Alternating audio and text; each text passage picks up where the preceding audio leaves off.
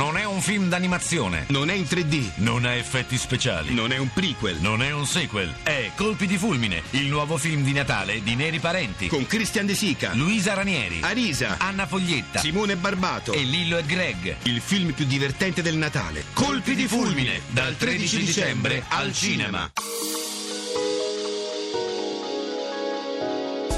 Radio 1 presenta La bellezza contro le mafie.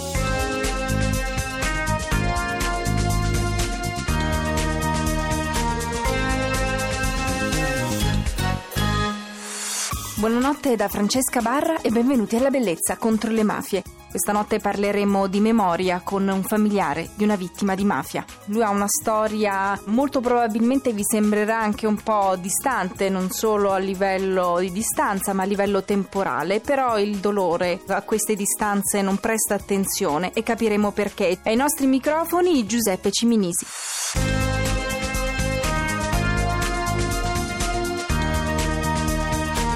La bellezza contro le mafie. L'intervista. Ciao Giuseppe, grazie per essere con noi alla Bellezza contro le mafie. Ciao, buonasera ai radioascoltatori. Allora Giuseppe, tu sei il figlio di una vittima innocente di mafia. Tuo padre si chiamava Michele ed è stato Sì. ucciso molti anni fa. Ci racconti in quali circostanze? Allora, la mia storia parte il 29 settembre 1981. Mio padre e il signor Vincenzo Romano sono rimaste vittime innocenti di un attentato. Quella famosa sera per fare un attentato ad un boss si chiamava Gigino Pizzuto, che veniva definito il numero 3 di questa nostra. Quindi noi ci Mm. troviamo in Sicilia, questo per dirlo ai nostri Sicilia, ascoltatori, sì. A San Giovanni Gemini. Sì. Mio padre, insieme agli altri amici, era seduto là in quel piccolo bar al che si avvicina questo signor Pizzuto che chiede se poteva giocare con loro. Si è seduto, dopo dieci minuti sono entrati alcuni individui, iniziano a sparare in direzione verso il signor Pizzuto e dei proiettili di rimbalzo hanno colpito sia mio padre che il signor Romano. Quindi l'obiettivo rimasti- non erano assolutamente le altre due vittime, in questo caso No, anche no, suo no, padre. anche perché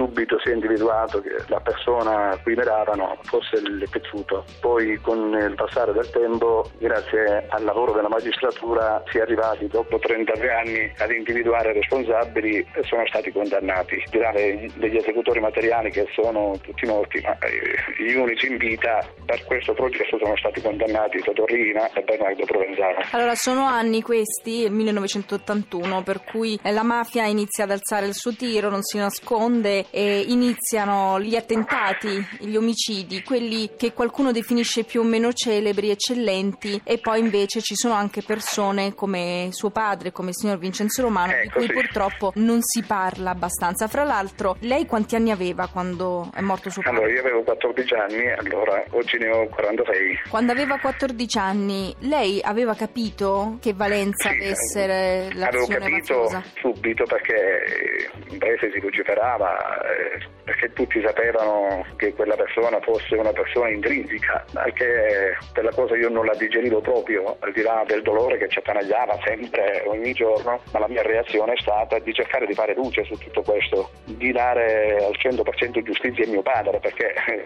come si sa nei piccoli paesi a volte si vociferano cose che non dovrebbero succedere. Che lavoro per la faceva suo padre? Io ero impiegato al comune, guidava la scuola bus dei, bambini della scuola materna delle scuole elementari. Cosa capisce un ragazzino di 14 anni quando gli dicono che suo padre è stato ucciso per errore, l'obiettivo era un altro, dalla mafia? Ha coscienza di che cosa sia la mafia? No, anche perché io non avevo vissuto la mafia, si sentiva solo parlare così, come si sente parlare nei piccoli paesi, l'essere mafioso, eh, ma Sì. non, non conoscevo la mafia proprio solo di quello che sentivo così, anche perché non vivevo io quegli ambienti. Poi dal momento in cui è toccato proprio a me, senza un motivo, senza un perché, ho reagito per dare proprio giustizia a mio padre. Io ringrazio il signor Giuseppe Ciminisi per essere stato con noi, per aver parlato della sua vicenda, di suo padre Michele, di un'altra vittima innocente, Vincenzo Romano, ma continueremo a parlare con lui. Grazie di cuore.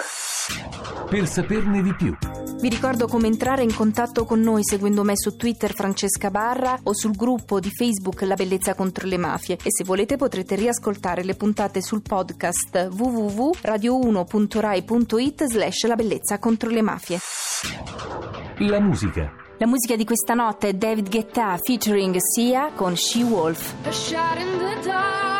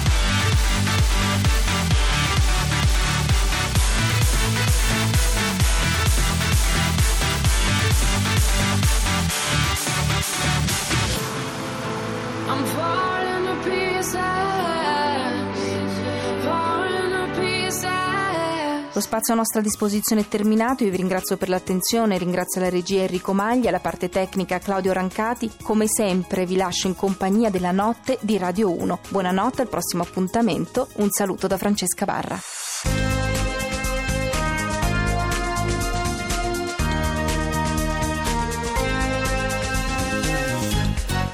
La bellezza contro le mafie.